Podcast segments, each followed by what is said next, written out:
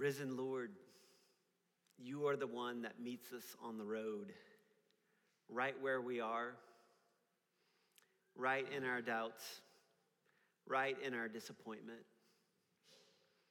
And you are here this morning and you are ready to reveal yourself to us, to show us who you are and to show us what you are up to in the world.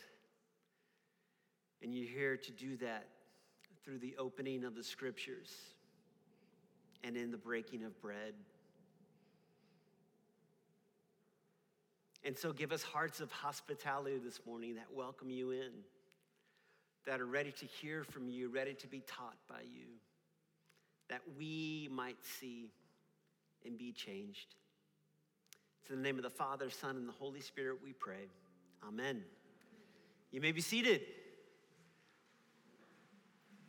Good morning. Great to be worshiping with you uh, again this Sunday morning. It's always an awesome privilege to preach the word. Uh, it's especially an awesome privilege during Easter tide because we have these amazing passages. And uh, last Sunday, Father Matthew preached from a really great passage in John. And this Sunday, we have one of the most amazing passages in all of Luke some of the best storytelling in the entire Bible. It's a story that we can all relate to because if you're here and you're not yet a Christian, that probably means that you haven't yet truly believed in the resurrection. And these two disciples definitely don't believe that the resurrection has happened, right? And then maybe you have believed, but maybe you've been at a point where you've been ready to walk away from Jesus. You've been disillusioned. You've been disappointed.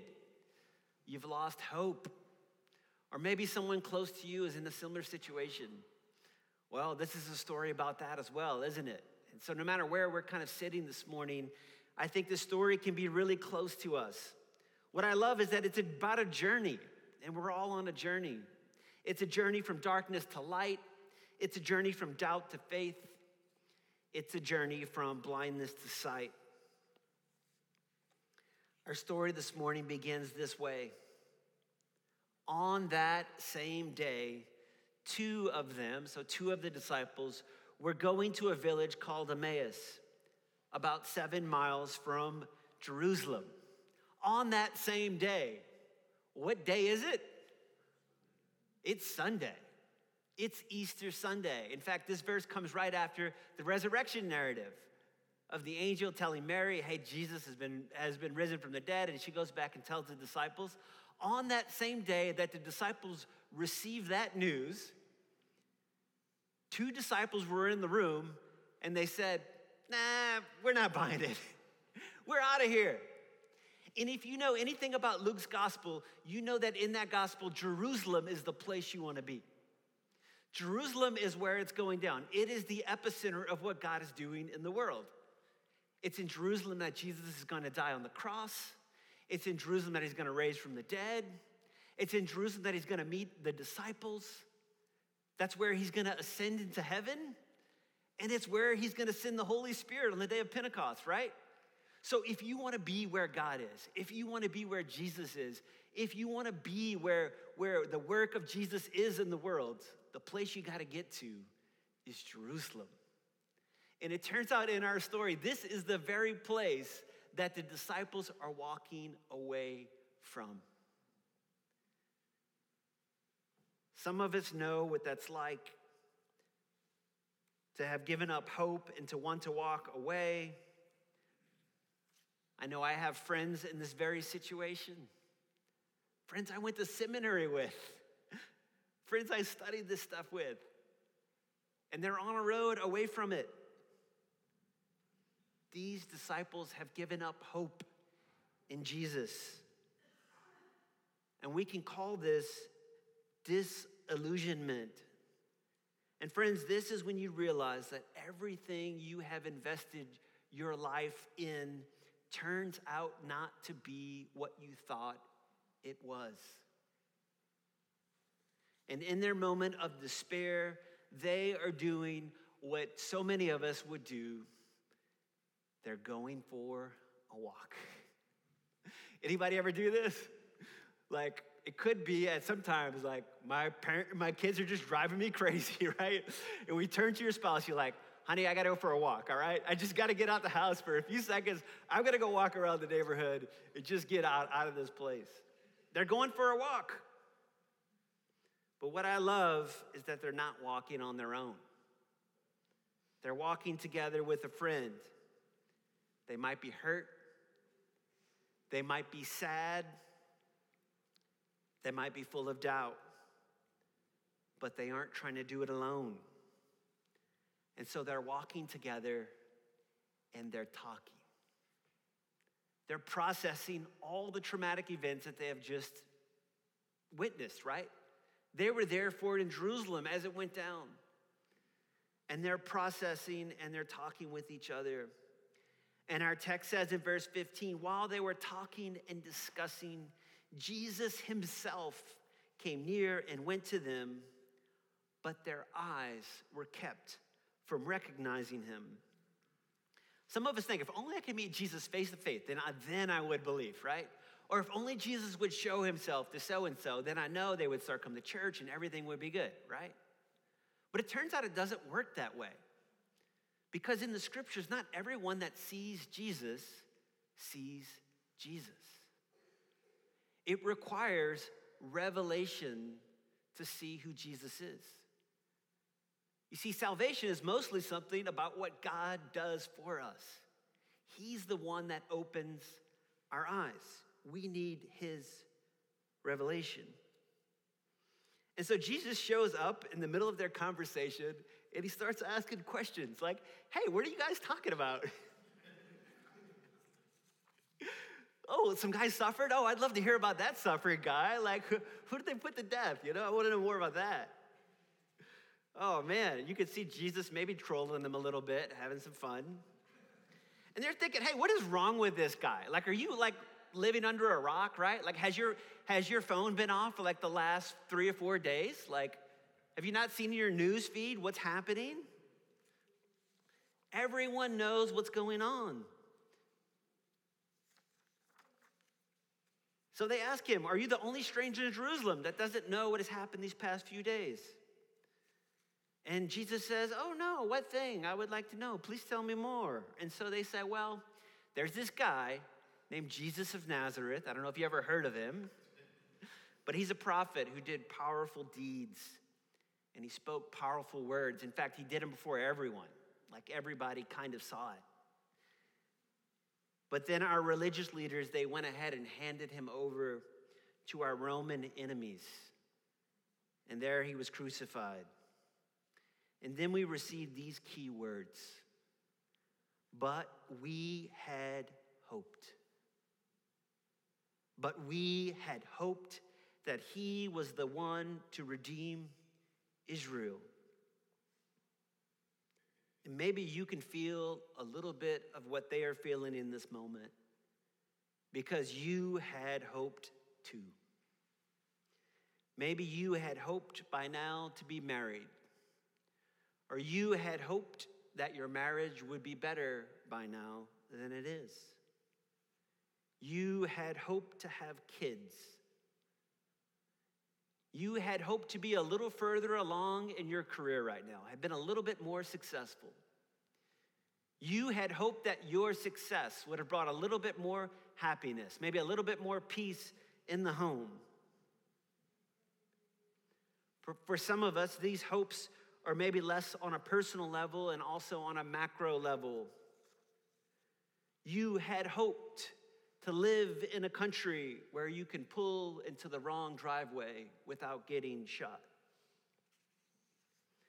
You had hoped that a black boy could accidentally ring the doorbell without a stranger shooting him in the head. You had hoped that the world was becoming a better place. But after the last few years, you just aren't sure anymore. There's the personal, there's the macro. And I think the disciples are feeling that on the personal level and on the macro level. But then there's something even bigger, I think, that is going on here. I think it's incredibly hard for these disciples because they have lost the hope that God is doing something in the world through the person of Jesus. They had hoped.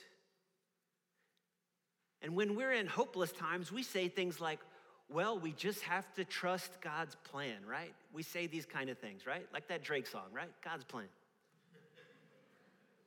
But what happens when we lose hope in God's plan? And that is the moment these disciples are in. We had hoped that he was the one that would redeem Israel. Well, what did they mean by this phrase redeem? Well, what they mean by that is they had hoped that Jesus was the Messiah. And for them, Messiah had to mean the one that would defeat Israel's pagan oppressors and to free them. Instead, Jesus did the opposite. Jesus suffered at the hand of the pagan oppressors. And so these disciples have come to the conclusion that Jesus is not the Messiah because the Messiah does not suffer. You see, friends, their eyes have not yet been opened. And Jesus is right in front of their face, but they cannot see Jesus. They don't understand what has happened. Yes, the Romans have crucified him, and yes, that is how he redeemed Israel. The cross is how Christ redeems the world. The cross does not equal defeat, but these disciples simply cannot see. This is a story that we see over and over again in the church, actually. We see it all the time. It's a story of misplaced trust. These disciples have placed their trust in a fake Messiah, like not the real Messiah that God had sent into the world. It was a Messiah that they had constructed. And some of us are in a similar place, right? Some of us have been trusting in the wrong Jesus. We put our, our faith in Jesus, it's just a wrong version of Jesus. Maybe as a kid, you asked white American Jesus to come live in your heart and make you a better American person. Maybe you put your faith in Genie Jesus that exists to give us all the things we want and prevents us from having any suffering. Maybe you put your trust in liberal hippie Jesus, who deeply cares about causes, but it turns out he isn't really concerned about everyone knowing him and who he is. He certainly doesn't care about what we do in the bedroom, even though he supposedly created life. Maybe you put your faith in Republican Jesus or Democratic Jesus or Libertarian Jesus, but it turns out none of those Jesuses are the real Jesus. It's King Jesus, guys. He's a monarchist. We should know this, all right? Right now, some of our Christian friends are having a discussion, which I think is an important discussion, around the topic they're calling deconstruction. And I'll just say this not everyone who's out there talking about deconstruction on like podcasts and stuff are the kind of people you want to be learning life from. Like they're not they're not all model disciples. But I'll just tell you, I actually don't have a problem with the word deconstruction because at its best, it means unlearning unhelpful and harmful things and untrue things that you were taught. And if this is what deconstruction means, by all means, this is the place to, to deconstruct. That's a lot of what we're here to do. In fact, I feel like the calling of every pastor in America should be a part of their calling. It's helping people who have learned unhelpful things about Jesus unlearn those things. But there's got to also be a process of reconstructing. Like, we need to unlearn the bad things about the Messiah and the construct we had about the Messiah, and we need to actually learn, like, what is Jesus actually up, up to in the world? Like, what kind of person was he? Like, what kind of life was he living? And what kind of life is he calling us to live into? And I would hope that this is a very healthy community for you to, yes, deconstruct all those bad things and let's put together a, what I would call a historic Jesus. Like the one that the church has believed into, the one that the saints died for. Like, let's go find that Jesus and learn from him. So, if I were to summarize this first part, I would say it this way We can find ourselves losing faith in Jesus, not because there's anything wrong with Jesus, but because we have misplaced our hopes in the kind of Jesus we thought we needed. And in doing so, we fail to see how Jesus is redeeming the world. Jesus is actually redeeming the world through suffering and not by avoiding it. And we could stop there, but we're not. We're going to go through the whole entire story. Let's go back into it. Here's the picture that Jesus, that Luke has painted for us, okay?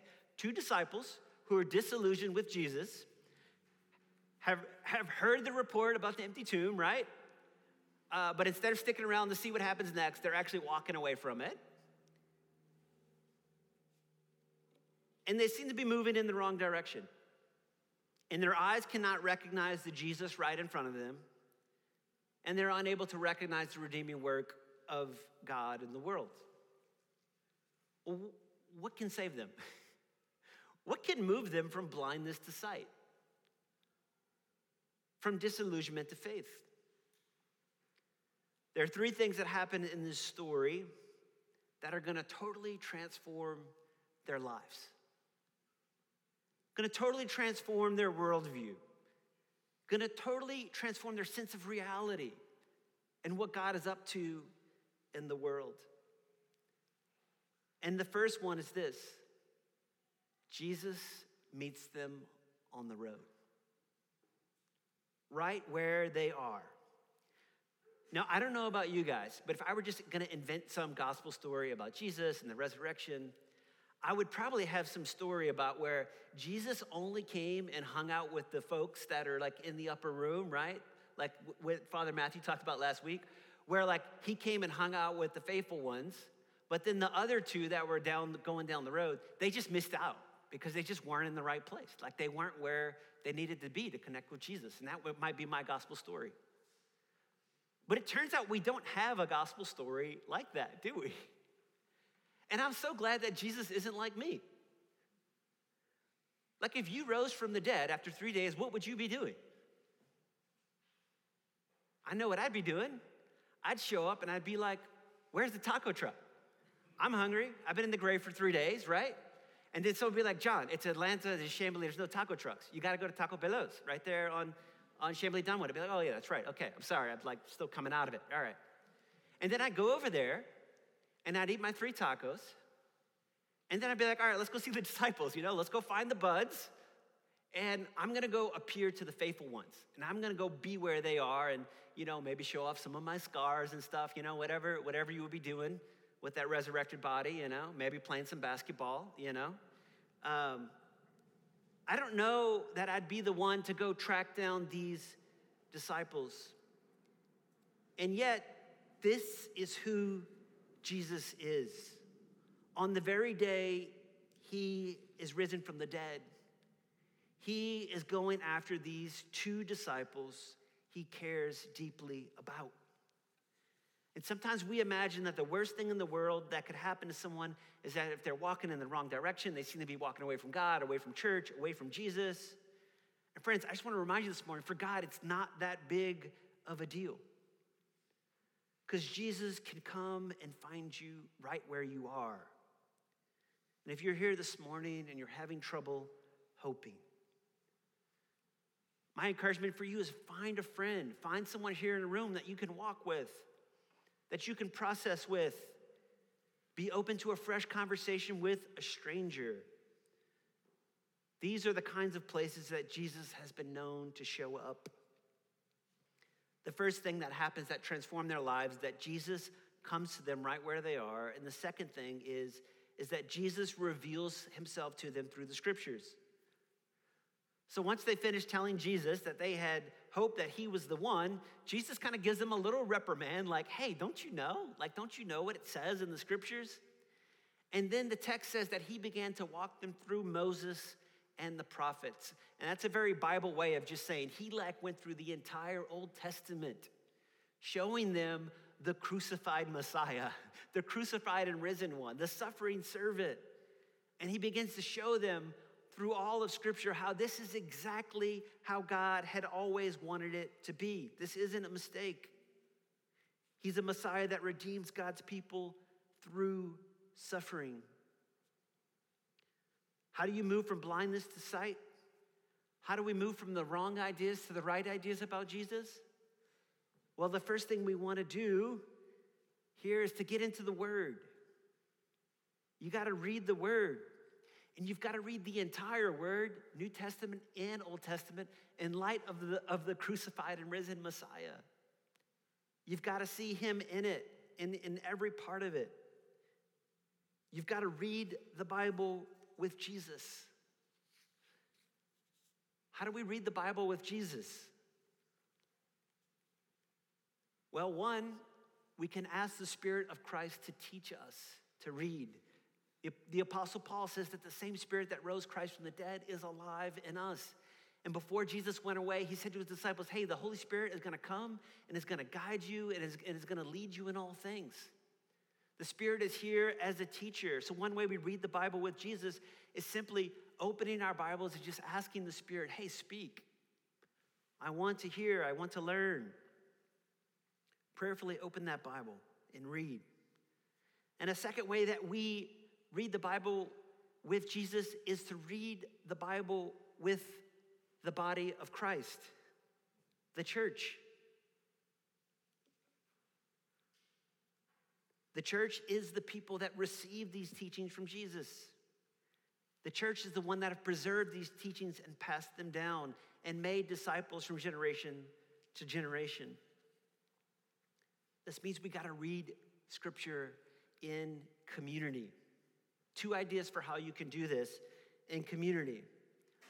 One really simple and great way is to simply join a community group. We've got these community groups that meet around uh, North Atlanta and they gather in homes, and folks read the, read the Bible together.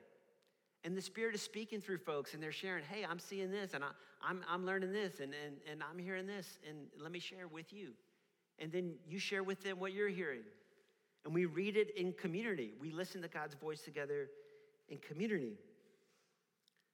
Another way we can read it in community is to read what how, how our brothers and sisters have read the word across time and across space. We've got books, thanks be to God, right? And so I can read what my brothers and sisters in Africa and in Latin America are saying. I can read what Christian leaders around America are saying or from Asia, right? I can, I can get insights into the Word of God from the global family that I belong to, right? I can also do that across time, right? Like every time I open my Bible, these voices are there with me, like St. Athanasius from Egypt, right? And, and, and St. Augustine from North Africa. He, he's right there with me when I'm reading, right? The church fathers and the mothers, medieval mystics, all these folks are there with us. We read the Bible with Jesus when we read it in community with the church. As the journey to Emmaus is coming to an end, the spiritual journey from blindness to sight is not yet complete. Jesus has showed himself in the scriptures, but there is still one more thing that needs to happen before they can recognize the risen Lord in their midst. Jesus at least makes it look like he's going to keep walking as they're about to take their exit off the Emmaus road into their Emmaus village. And so they say, Hey, stranger, we don't know your name yet, but we invite you to our house. hey, it's getting dark. Don't try to go on. Just why don't you come stay with us? I love this hospitality extended to a stranger. And then something really strange actually happens.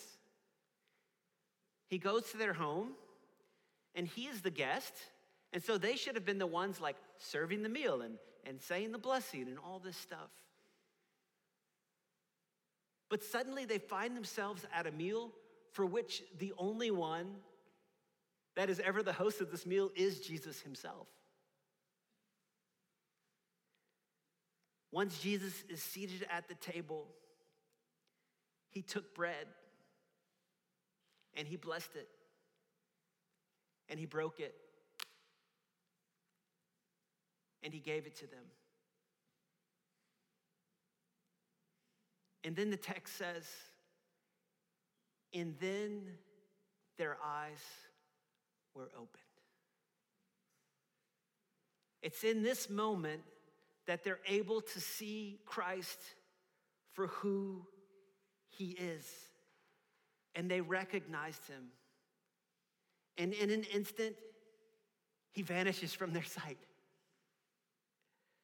And they say to each other, We're not our hearts burning as he opened the scriptures to us.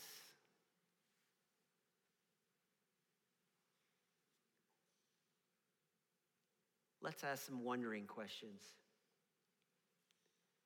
Why is this the moment that their eyes are opened?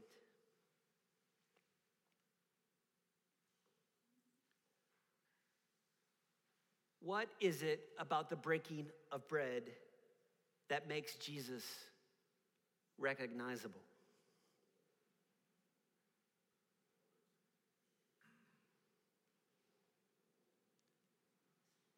What kind of God reveals himself not only through the word, but through a meal?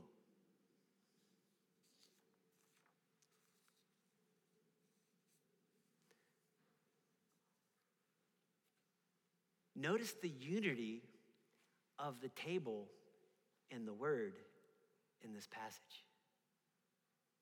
Jesus is going to reveal himself at the table, but not first before revealing himself through the word. Our friend, the Bishop N.T. Wright, points out, who, by the way, must be quoted in every incarnation or Trinity Westside sermon, right? We're not, we're keeping with tradition here, folks. Marty's here. I mean, if we don't do it, he's going to go back and tell on us.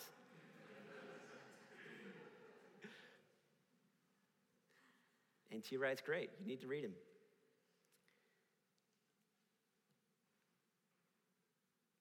He was pointing out that if we neglect the table and focus only on the word, we turn this thing into some kind of uh, cerebral or intellectual exercise or some kind of emotional exercise.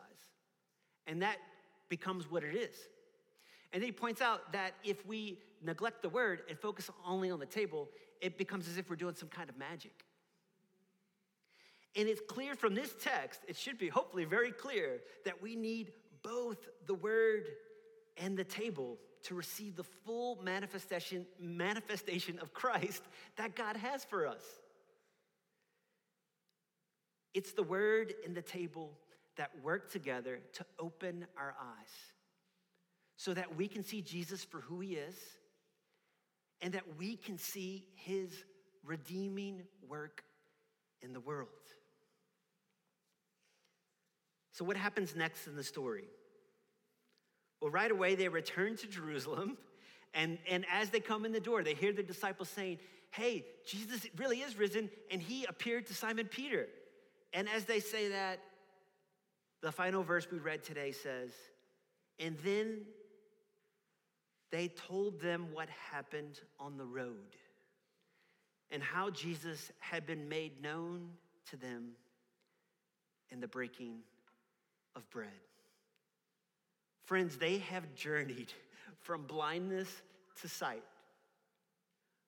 They have journeyed from doubting the resurrection and now they have become witnesses of the resurrected Lord.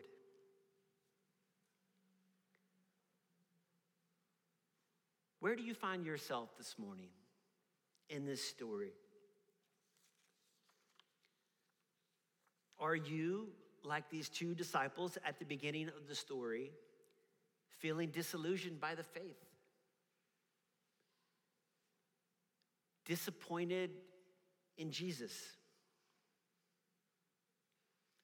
not sure if you're walking in the right direction.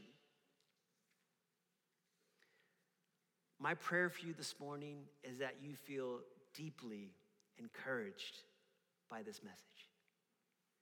I know that Jesus can meet you right where you are, and He is someone that will journey with you and will listen to you.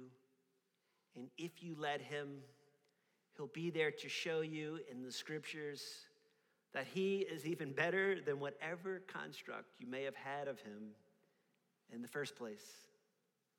And friends, the good news is you don't have to do it alone. We got a room full of people here that are ready to journey with you, ready to hold your hand. They're not like ashamed of your doubts, they're not ashamed of your disillusionment. It doesn't bother them to receive your story.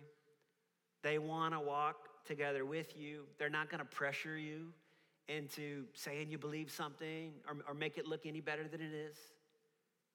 We're just here to walk with each other as people of faith that can encourage one another when we need encouragement. I encourage you stick with the journey. Be open to learning from a stranger. Be ready to listen to God's voice. Practice hospitality. Stay curious. Maybe this morning you're not on the road to Emmaus. Maybe you're in Jerusalem. Like maybe you're in that room, that upper room with the disciples, and you're so ready to believe what Mary Magdalene has brought in. And if that's you this morning, I hope God uses this story to encourage you and to restore your confidence in his missionary work. Friends, Jesus came to seek and to save the lost. It's why he has come. He's the one that goes after disciples who have lost their way. He hasn't given up on your friends and he hasn't given up on your relatives or your coworkers or your neighbors.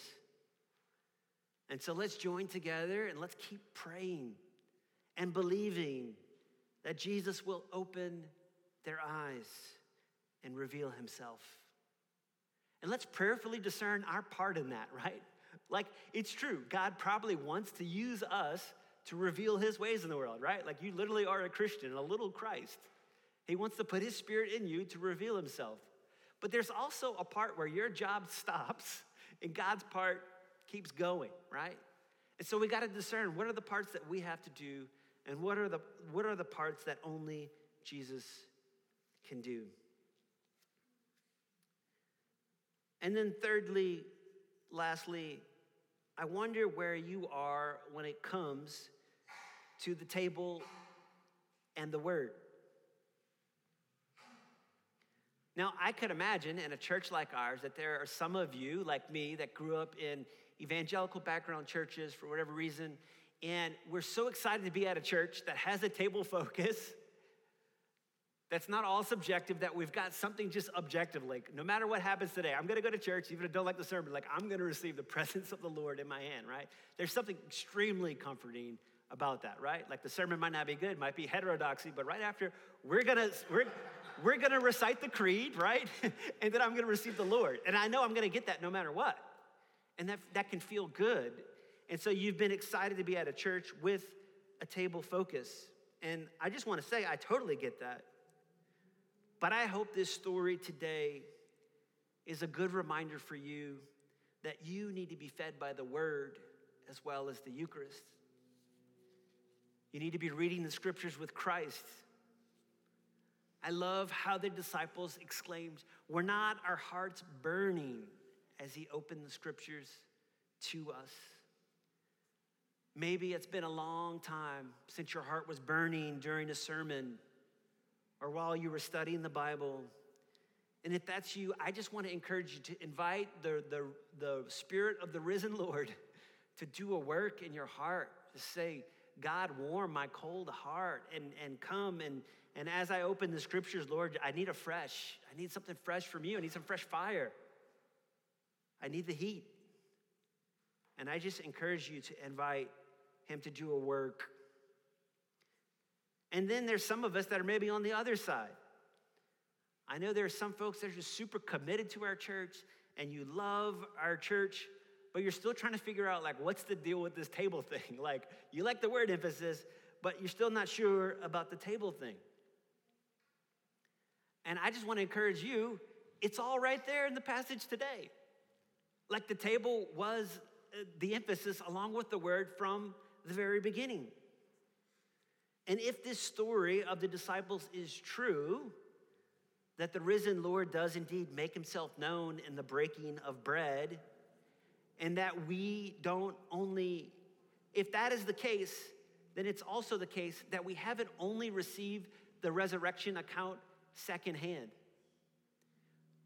It means that we ourselves can know the risen Lord. If he is someone that shows up in the breaking of bread, it means that we can have an encounter with him for ourselves and coming to the table. Fred, Fred Craddock wrote it this way He said, Christ's presence at the table makes all believers first generation Christians, and every meeting place Emmaus. Friends, this is Emmaus. Christ meets us here in the breaking of bread. Christ promises to meet us at the table. I don't know about for you, that's enough for me to lean into this. Like he says he's gonna meet us there. And I encourage you to lean into it. I was going through the daily prayers this week, uh, and I came across a verse in Psalm 119, and that verse really stuck out to me. And that verse was this The earth, O Lord, is full of your mercy. And something that stuck out to me is because it almost seemed not true. The earth, O Lord, is full of your mercy. To use the language of today's gospel, we might say, the earth is full of God's redeeming work. Like the work of God redemption is happening all over, if you can see it. How can you see it? May God open our eyes through the reading of Scripture and the breaking of bread, that we might become persons capable of seeing God's redemption and His work in all the world. Amen.